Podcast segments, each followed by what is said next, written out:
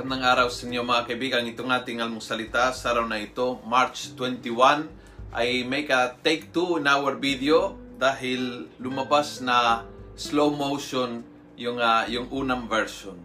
Ngayon ay araw ng linggo kaya huwag makalimutan magsimba. Ang ebanghelyo natin ay John 12, 20 to 33. Ako po si Father Luciano Feloni from the Diocese of Novaliches.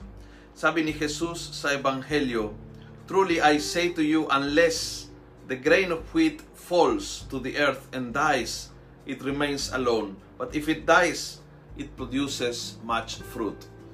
Yung sa tingin ko ang pinaka-powerful na mensahe ng Ebanghelyo ngayon na huwag kang tumingin sa lahat na nangyari mula sa ngayon as if, as if ngayon lang ang nagbibigay ng kabuluhan. As if, as if kung anong nangyari ngayon ay yon at yon lang ang paanyaya ng Panginoon is look beyond yung today.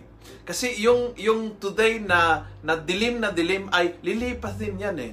Yung today na feeling mo walang silbi, uh, makakaroon ng malaking bunga.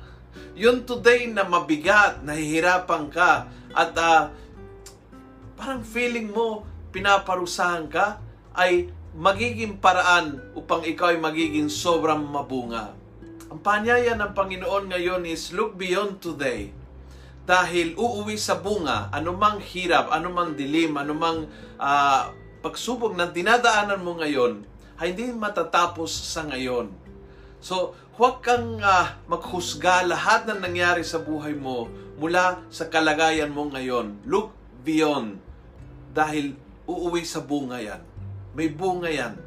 May bunga na nakareserve para sa iyo.